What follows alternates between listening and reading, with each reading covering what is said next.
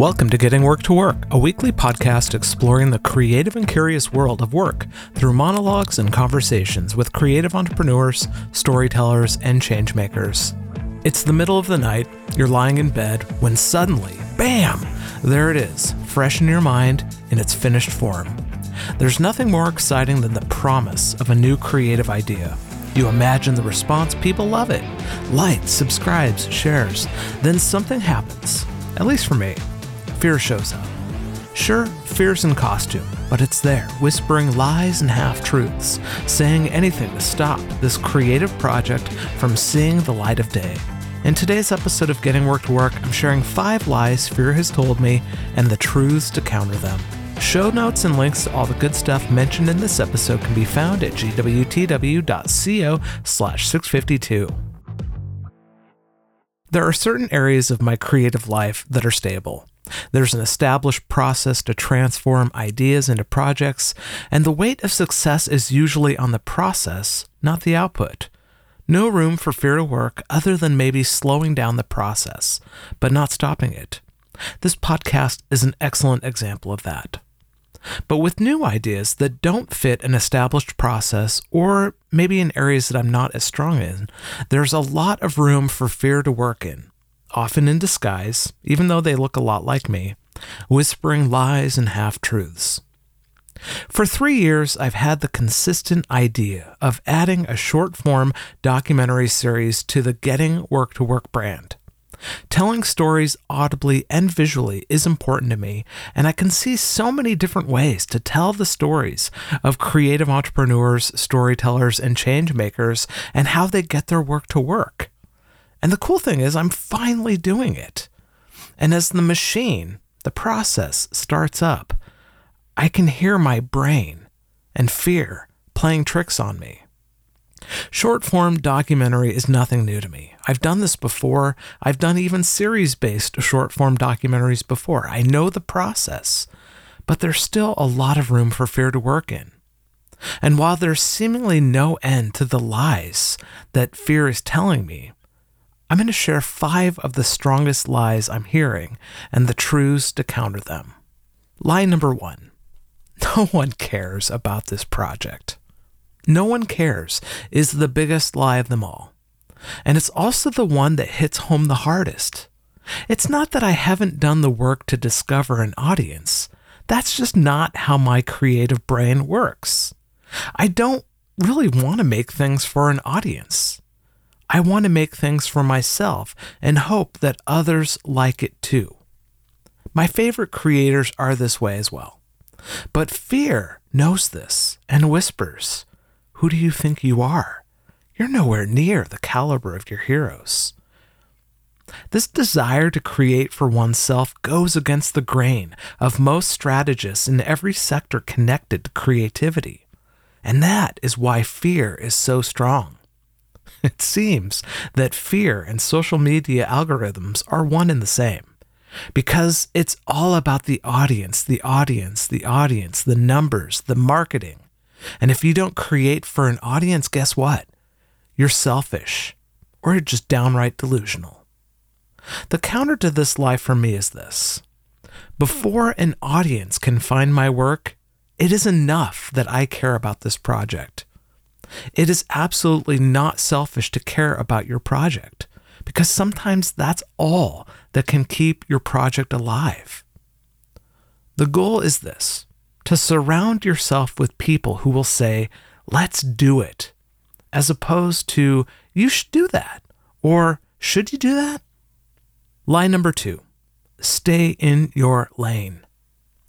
If there's a lie that disgusts me, it's telling any creative person to stay in their lane, to specialize, to pick one thing, do it well, be known for it.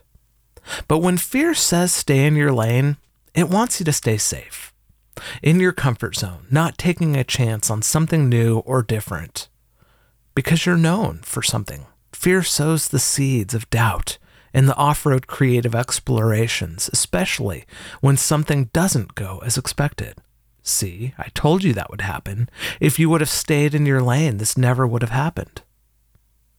There's nothing wrong with staying in your lane if that's what you want. But that's not what I want.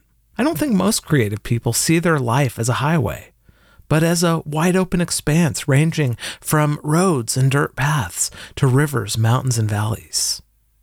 If you identify stay in your lane as a lie, then the counter is simple. There is no lane. Just like in the Matrix, there is no spoon. And that scares fear more than anything else. Fear is about control, and there's nothing more controlling than classification, structure, and definition. Allowing yourself to live in uncertainty, to discover the creative possibilities without knowing what they are, is freeing. Yes, structure will come. A new lane will be found, but not at the beginning of a project. There's no way to know for certain what it will become. And that's the exciting part. And that's what you need to tell fear. Tell fear to stay in their lane. Lie number three there are bigger problems in this world to focus on than this. If there's a lie that gets me, it's this one. There are so many things going on in this world, and yet I'm just overwhelmed thinking that I need to address each and every problem with my work. I recently checked out a book that painted a portrait of reality that was both sobering and depressing. It explained the systems profiting from our creative labor. And these are huge and important ideas. But I just couldn't do it. I couldn't finish the book. It just shut me down.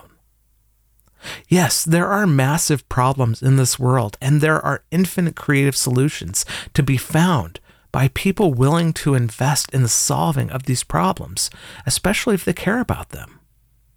And one of my problems with social media is that it creates a dynamic where we must know everything, have an opinion about everything, about every problem. We must care about it all. And that's just not possible. I just can't do it. So the counter to this lie is this it's okay to pick the things that you care about and forget the rest. It's not that I don't care about the systems profiting from creative labor. It's just that I feel that I lack any means of control over the change in those systems. To me, it is through the work and telling the stories that I care about that change can come. Lie number four is a doozy I'm sure we've all heard. This has been done before. Even the lie lacks originality, and yet it stops most of us in our tracks. Perhaps that's why AI is so attractive to creatives right now, because we move the weight of originality from ourselves to the computer to allow the computer to find what hasn't been done before, perhaps so that we don't have to reconcile our feelings as it relates to novelty and originality. There's so much that I could say about this, but I'm just going to jump to the counter because there is nothing new under the sun. Those words were written thousands of years ago and they hold true today. Novelty is rare, yes. There are some people in this world focused on bringing new ideas to life. But for the rest of us, me included, what is new to me is enough. I believe that originality can be found through the creative process, but it takes work, time, and effort, and to not listen to the lie of this has been done before. Lie number five there's no room for imperfection. If it's not perfect out of the gate, why bother? Doubt is often a key tool of provoking fear in creative people. In this fear of being imperfect lies the root of comparison to other artists who have done similar things. To be perfect means that we match the quality of other projects similar. And if it's not, why bother? So many projects that I've done, so many projects that I've started and abandoned, all have to reconcile this notion of imperfection. And the counter to this lie is that perfection is unattainable. It does not exist, and it is a distraction in every stage of our creative processes. We need to move the weight from the outcome of the process to the process itself. I believe that the iterative process is what grows and evolves, not the output itself. But really, it's not about perfection. It's about evolution. It's about change. And comparison is just a distraction to move our focus from what we can control, change, to what we can't control, perfection. As much as I love questions, I love the boldness of an answer to decide to act. When we are confronting lies, it is in our actions that fear takes a backseat. I don't believe fear ever goes away. It just doesn't control what we do and don't do.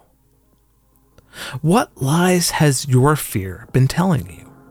How will you counter them? Not only with rational counters, but with action.